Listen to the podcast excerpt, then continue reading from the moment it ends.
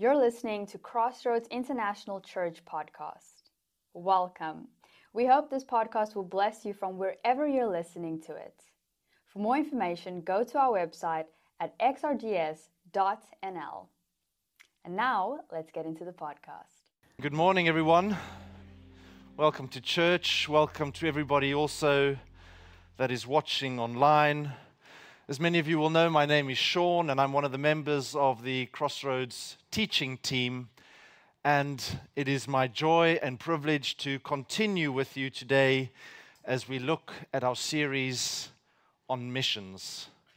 Missions is the calling on our lives to, empowered by the Holy Spirit, go out and make disciples of all nations, empowered by the Holy Spirit to go out and share the good news of Jesus to those around us and also to the ends of the earth. And this year we've been doing that in two ways. Firstly, we've been inviting someone up on stage, someone that is active in the mission fields and that we as a Crossroads community support. We want to hear from them what it's like to be out there, what it's like to be the hands and feet of Jesus on the mission field. And the second thing we've been doing is we've been looking at some of the amazing stories, some of the amazing conversion stories that we find in the Book of Acts. And so we're going to do the same thing today. And to kick us off, I'm going to invite on stage Doreen Asempana. Doreen, come up here. Let's give her a big hand, everyone. Why don't you stand there? Doreen is active on the mission field in Ghana with her husband, Gaspar, and their young children. And uh, Doreen, why don't you tell us something about yourselves, introduce yourselves to us, and also tell us something about the organization that you guys are working for. Sure. Yeah. Good morning. My name is Doreen uh, Asempana, and I'm married to Gaspar. Um, he's from Ghana. Together we have two small kids, um, Isaiah, who's four years old, and Yael, who is two years old.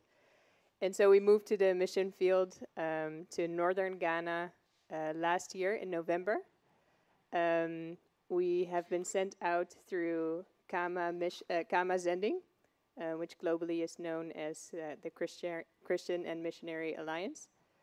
Um, and... We were part of Crossroads uh, from two thousand seventeen to two thousand twenty, while Gaspar was studying at Tyndale in Batouvedorp. Um, so there are many faces I still recognize from that time. Great, great. And tell us, what is your what does your day look like on it? What are the things that you guys are doing that you're that you're active actively doing for Jesus there in Ghana? Yeah. So um, we have a farming ministry. Um, so this is our first year as farmers ourselves. Uh, we have a small demonstration plot um, where we grow some maize and sorghum. Um, and we're training farmers uh, at the same time in a method called Foundations for Farming. Uh, we went to Zimbabwe to get trained in that ourselves earlier this year. And now we're teaching other farmers. Um, so we taught three this or five this year. And um, hoping to train about three hundred something next year. Um, and then my husband also has gathered a small uh, group of uh, faithful believers um, that he's doing prayer and evangelism with. Fantastic, fantastic. And so you guys have been there just over a year. Um, how have you seen things change over that time? How have you seen God's hand working in your lives, but also in the lives of the community that you're serving? Yeah, it was definitely a year of just settling in. And so we've really seen God's hand in in really helping us to build a home there. Uh, again, we'd lived there before, but to do so again. Um, and also really in the farming ministry. Um, as I said, it was our first year as farmers. It was our first time as trainers. And we came back from Zimbabwe in April. Um, this was in Zimbabwe. Um, and we immediately trained those uh, five farmers. Mm. It was just the start of the farming season in Ghana, so it was either then or we would have to wait a year. And so I was really wondering how people would receive it, because it's a very different uh, method from conventional agriculture, and it really is a tool also for discipleship and mm. evangelism. It's based on biblical principles, so we're farming based on what we think how God would have wanted us to, or how God wants us to farm. And so um, I was I was a little nervous before that first training to see how people would receive it. Mm. And it was just so special. It was we just really felt the Holy Spirit moving because the farmers just really got it, and they were so enthusiastic. And three of the five farmers actually implemented it this season, and we're seeing their harvest grow and their uh, thereby their ability to feed their own families and to, to have an income to send their kids to school and everything. So it's, um, yeah, it's very special. Okay, so you're using the practical aspects of farming. This is how God wants us to do it, and that's the route that you're actually using to also win their hearts yes. for Jesus. That's amazing. Yeah. And what are the things that we can pray for if we, if we uplift you and your family in prayer? What are the things that should be on our prayer list as we think of you guys in our prayers? Yeah, well, thank, first of all, thank you for your prayers and support. Um, it really, really, really helps us and enables us to do what we do.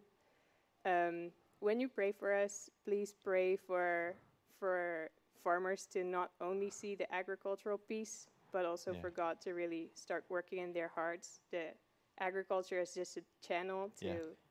really um, show them the love of Jesus. Um, And the second is that because we're growing so so big, and uh, I mean the, the ministry is, is expanding so fast, much faster than we thought, but we just let God lead, and that's what he's doing. Uh, because of that, we will have to expand the team. Right. Uh, so when I get back to Ghana, we'll start hiring two new trainers, and um, that would also be appreciated if you guys want to pray for, yeah, just really faithful believers who will help us to do this work. Finding the right people. Yeah. yeah. Wonderful. Wonderful. Thank you for everything you guys do. Thank you for being willing to move your lives across there. I guess it's where your husband comes from, so maybe that was a little bit easier, but still. Um, and thank you for being an example to all of us, what it's like to be busy out there on the mission field. I, I just want to take a moment, everyone, to to pray for Doreen and her family. And if you want to join me in this, feel free to extend a blessing by reaching out your hands. Let us pray. Heavenly Father, thank you for Doreen and Gaspar.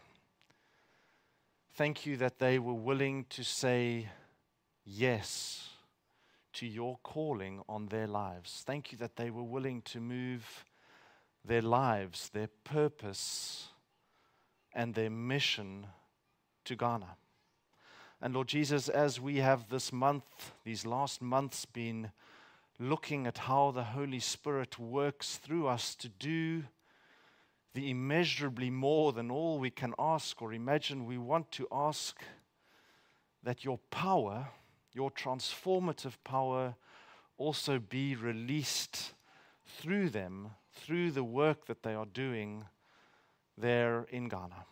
Let your Holy Spirit take place within their hearts. When they feel lost, when they feel like they need guidance, teach them, lead them, guide them. When they feel confused or maybe even afraid sometimes, give them comfort. When things get chaotic, calm their hearts.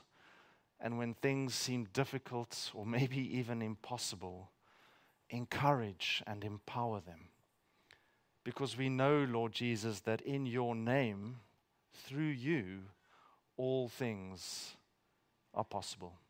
We ask for your blessing, Lord Jesus, over Doreen, over Gaspar, over their kids, and over their missional work on the fields in Ghana. We ask this all in your beautiful and powerful name. Amen. Amen. Bless you. Let's give her a warm round of applause.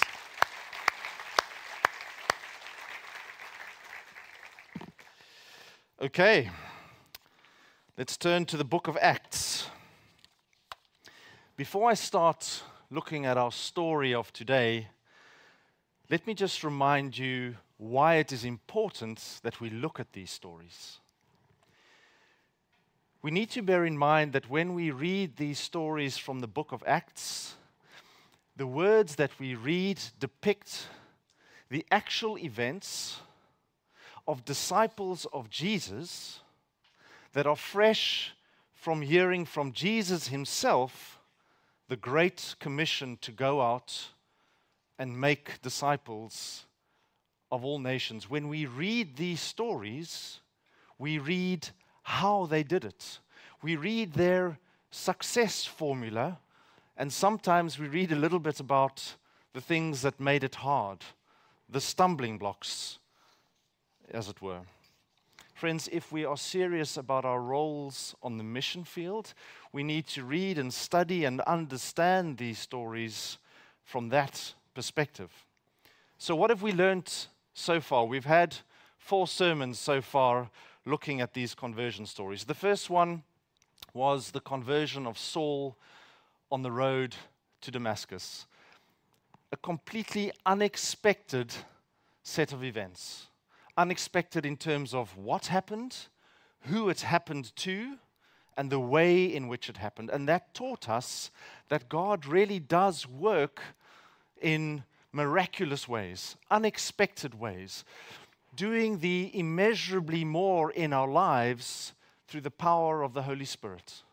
It also taught us that despite someone's track record, despite the horrible things that they've gotten up to, look at Saul, God has a purpose for everyone. That was the second thing. And the third thing we learned from looking at the story of Saul is that our God works in mysterious ways, sometimes having to break away the old, you might call them the barriers that stand in our way, accepting Jesus into our lives, breaking away the old so that he can build up and establish the new. That was the first sermon. The second one was Stephan.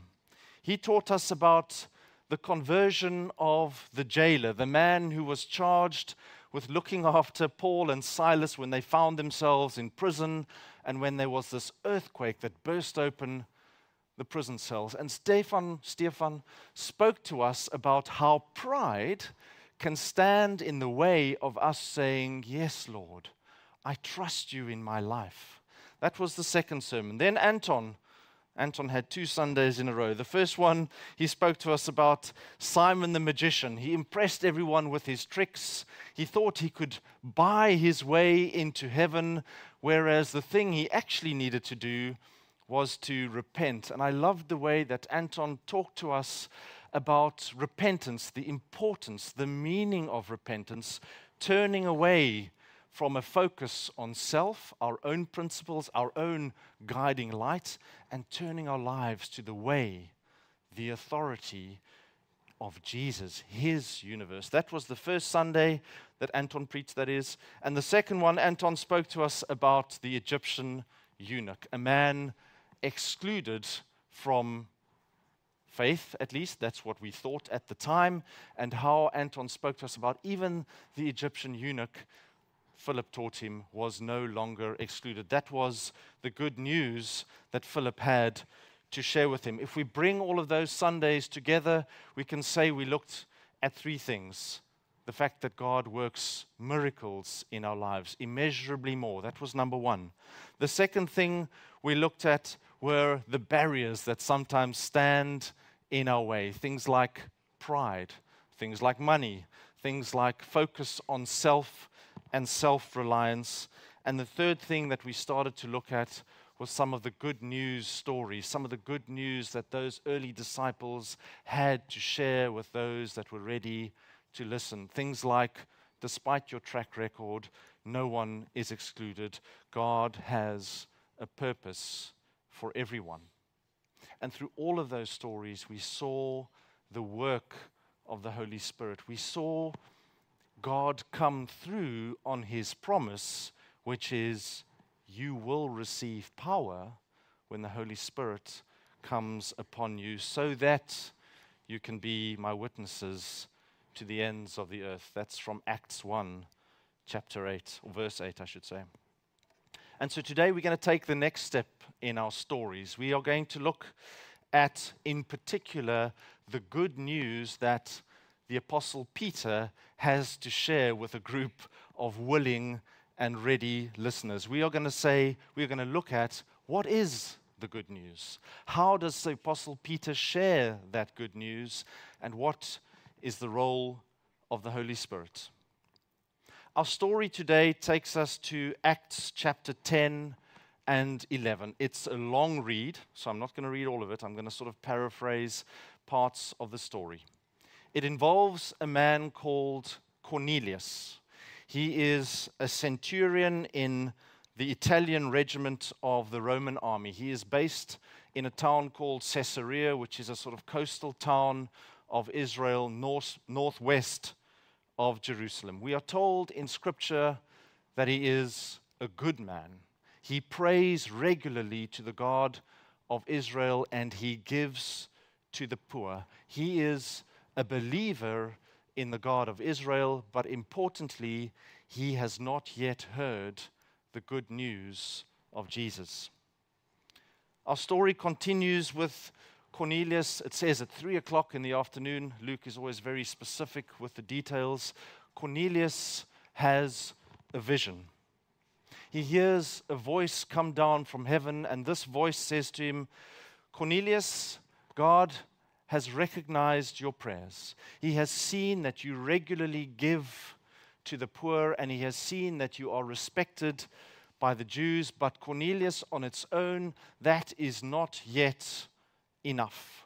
You need to send men to a place called Joppa, south of him, also on the coast of Israel. You need to send men to Joppa and bring, man, bring back a man called Peter, the Apostle Peter. He has a message for you through which you will be saved. Cornelius, eager to hear this message, sends three men down to Joppa to fetch Peter. We read then that the next day the Apostle Peter, our next main character in the story, is up on a roof praying. He gets hungry. He falls into a sort of trance, and he too sees a vision. A sort of big sheet, blanket if you want, dropping down from heaven, and on that sheet are all kinds of wild animals, reptiles, and birds, and a voice says to Peter, Peter, get up, kill, and eat. He was hungry, remember. And Peter says, no, Lord. He's confused. This makes no sense to me. He says, I have never eaten anything impure or unclean.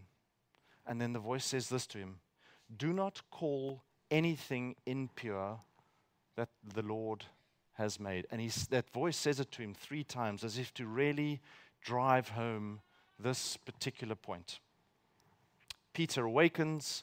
He meets the three men sent by Cornelius, and together the next day they travel back up to Caesarea, and Peter meets Cornelius, who by now has gathered a big group of people. And Peter says this, he says, you are well aware that it is against our law for a Jew to associate with a Gentile or visit him.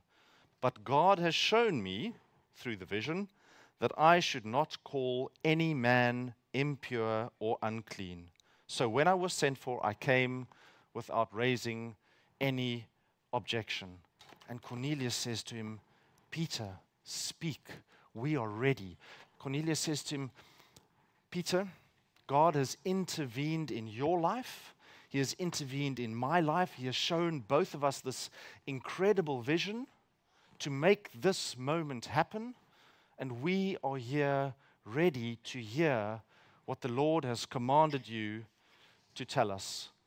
And now I'm going to read from Scripture, because these words that I'm about to read, and they're really important, these are the words of the Apostle Peter, a cornerstone of the early Christian church. We know that Luke is the author of the book of Acts, and Pastor Paul has told us many times that when it came to writing stuff down, Luke was an absolute master of his craft. He chose words specifically, and the words that he chose here, and that's what we need to appreciate here, These words are about to describe the words that Peter spoke to give effect to the first ever conversion of a Gentile to Christianity.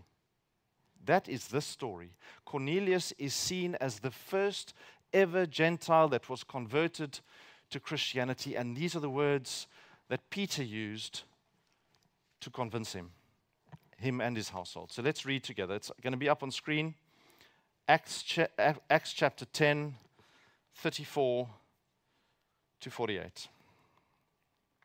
Then Peter began to speak. I now realize how true it is that God does not show favoritism, but accepts men from every nation who fear him and do what is right. You know the message God sent to the people of Israel, telling the good news of peace through Jesus Christ, who is Lord of all.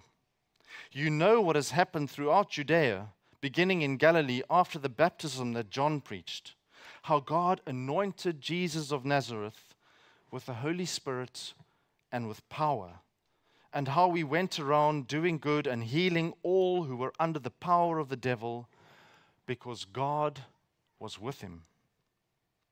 We, that's Peter and his fellow disciples, we are witnesses of everything he did in the country of the Jews and in Jerusalem. They killed him by hanging him on a tree, but God raised him from the dead on the third day and caused him to be seen. He was not seen by all the people, but by witnesses whom God had already chosen, by us who ate and drank with him after he rose from the dead.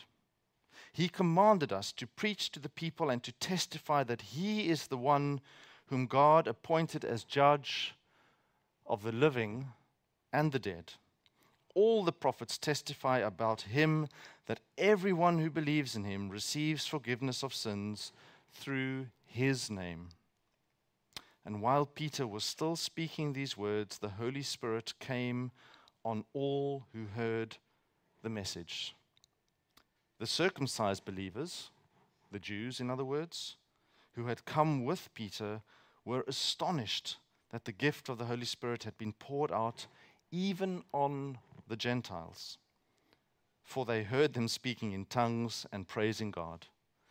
Then Peter said, "Can anyone keep these people from being baptized with water? They have received the Holy Spirit just as we have." So he ordered that they be baptized in the name of Jesus Christ.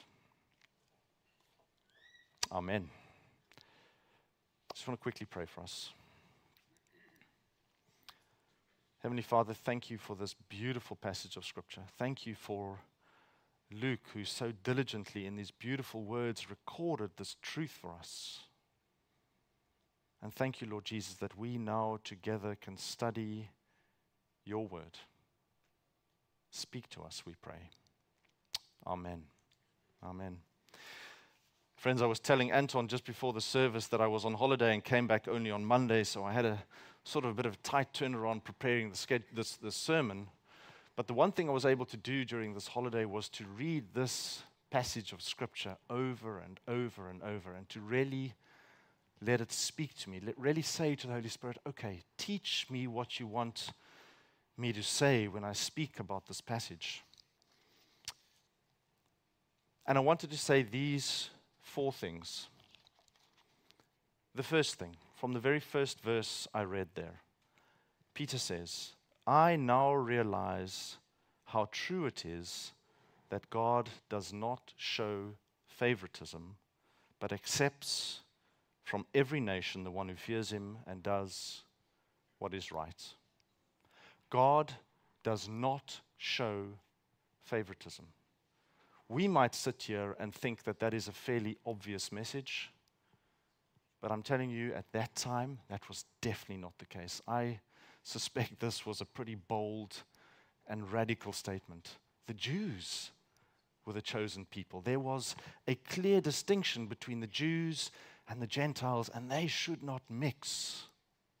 Their faith, the faith of the Jews, that was reserved exclusively for them. We even read in Acts chapter eleven that the Jews challenged Peter.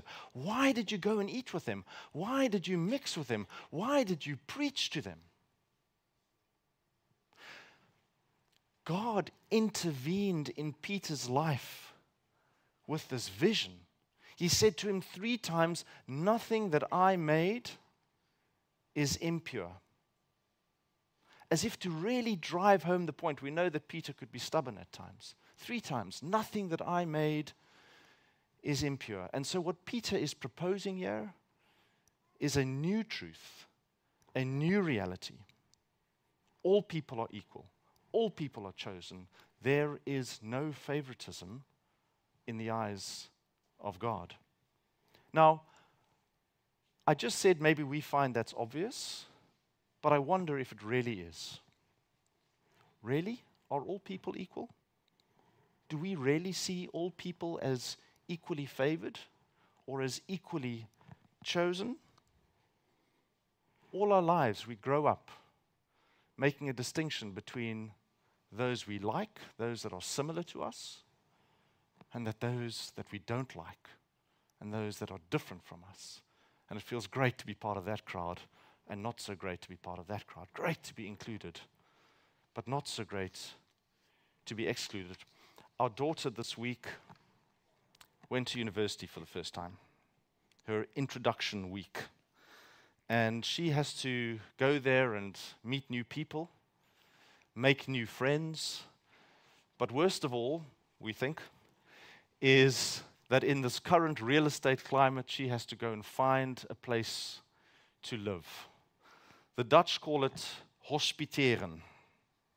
And it basically involves these young people, in this case, going to a new town, making new friends, meeting new people, and trying to get them to like you, accept you, so that they will invite you to come and stay in their place, their association house.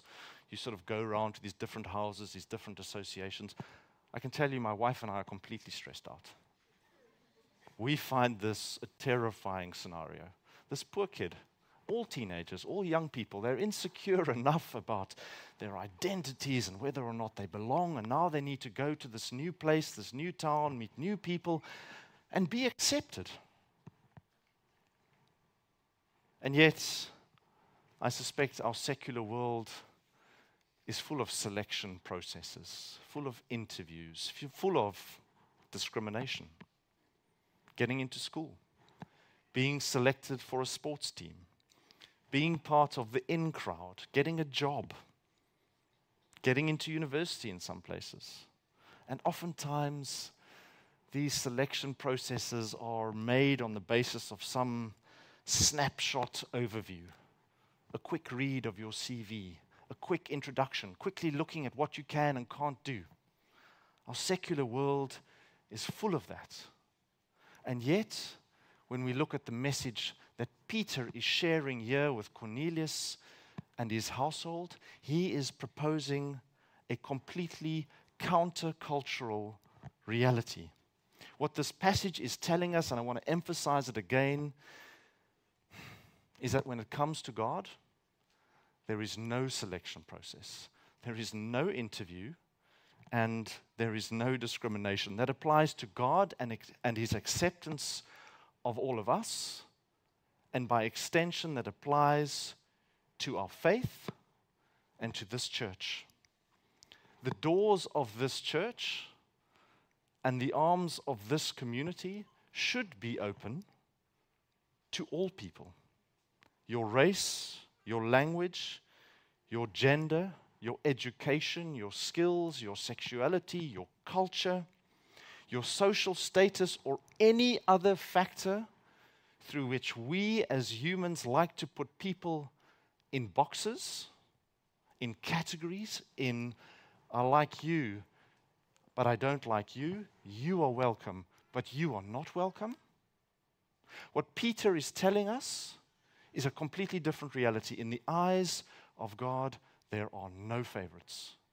There are no chosen people. All that accept Jesus as their Lord and Savior, you're welcome. That is the first part of the good news of Jesus that Peter is sharing here with this group of people. That was number one. Number two, the second thing I notice when I look at this passage is that when it comes to the substance of the message, it is all about Jesus. Jesus was anointed by God. Jesus went around doing good and healing people because God was with him. Jesus died on the cross. Jesus rose again. Jesus commanded his people, to, his disciples to preach to the people. And crucially, everyone who believes in Jesus receives forgiveness in his name.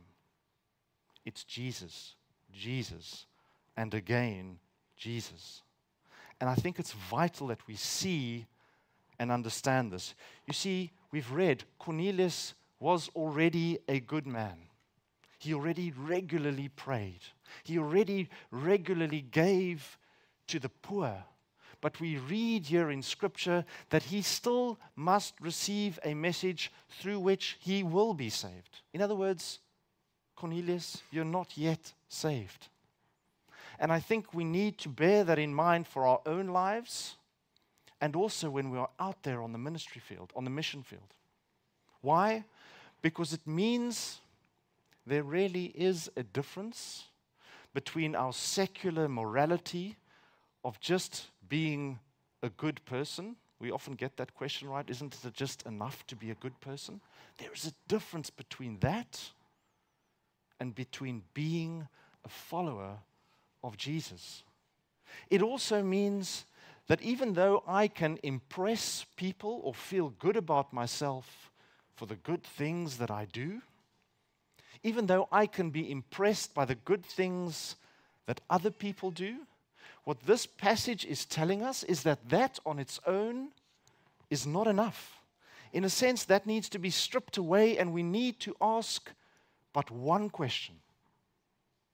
Have you heard the message about Jesus, and have you accepted him as your Lord and Savior? Folks, when we are out there on the mission field, the message is Jesus. That is the truth. That is what we are sharing. Make people, help people fall in love with Jesus, your Savior, and the rest will follow. That's the second thing I take from this passage.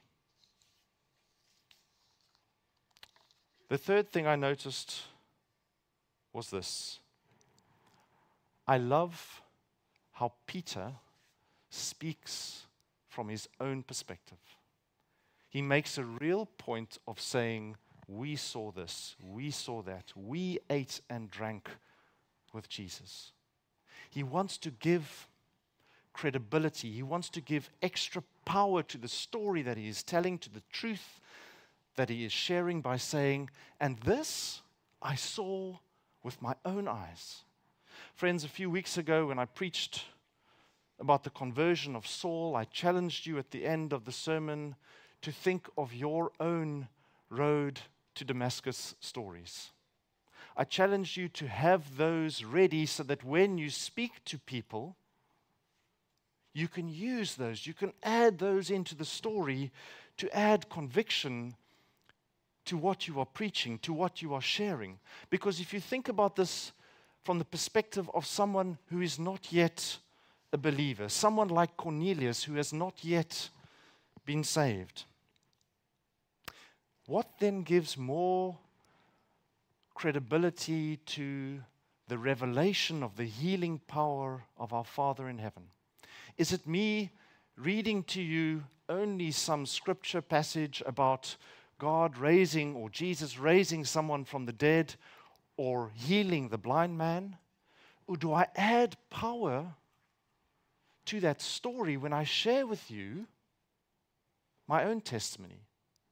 When I share with you the story about my friend who was pregnant with their daughter, who was told by the doctors, this is not really a pregnancy that's going to make it to the end. And even if this child is born, probably she won't survive the birth. If I tell you that that child was born, yes, had some issues, but that child re recently set, uh, celebrated her eighteenth birthday. The miracle of the healing power of Jesus in those people's lives, that adds credibility, that adds power to that story. What about when I share with you the good news of the way the Holy Spirit comforts us? Maybe I can read to you Psalm twenty-three. Even though I walk through the valley of the shadow of death, I will fear no evil. But what if I add to that? What if I add to that the story about my life? The time when I was desperate, anxious, lost. The time when I fell on my knees and said, God, I can't do this on my own anymore.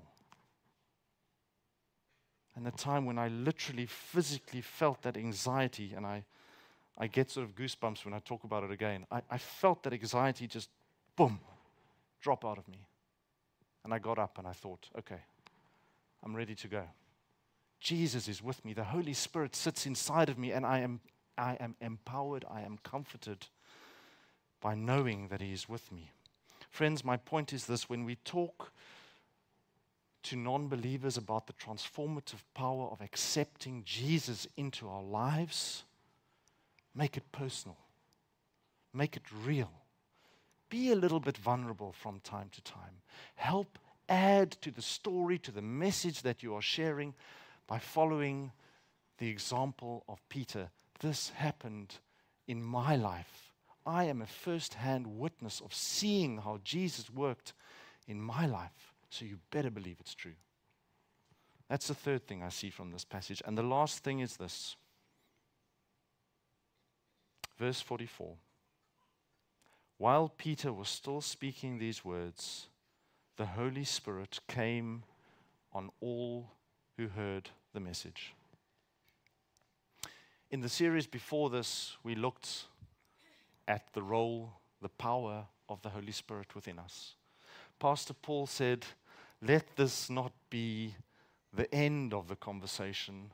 Let this be a repeating conversation. Let this just be the start of us talking about the Holy Spirit. And I think that is true when it comes to us being on the mission field as well.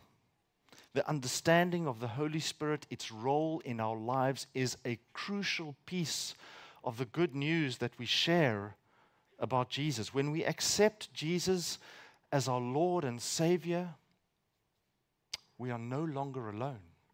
From that moment on, we have our own personal source of power living within us. We have our own personal comforter, prayer interpreter, guide, teacher, Lord and Savior living within us. And so when we speak about the good news about Jesus, we have to be bold enough to also talk about the miracle, the immeasurably more that happens when the Holy Spirit takes its place within us. That is the last piece of the good news that I take from this passage. What an incredibly beautiful passage. It teaches us four things. God shows no favorites. He shows no favoritism. When it comes to the message, it's Jesus, Jesus, Jesus. That is the good news. Number three, make it personal, make it real, be vulnerable, follow the example of Peter. And lastly, be bold. Share about the good news of the Holy Spirit, how He lives within us, and through the Holy Spirit, we are empowered. We have His power to do in us the immeasurably more than all we can ask or imagine. What an incredible blueprint. What an incredible example we have through this passage of Scripture. This is how we go out onto the mission field and make disciples of all nations. Amen. Thank you for listening, and we hope that you have a wonderful week. See you next time.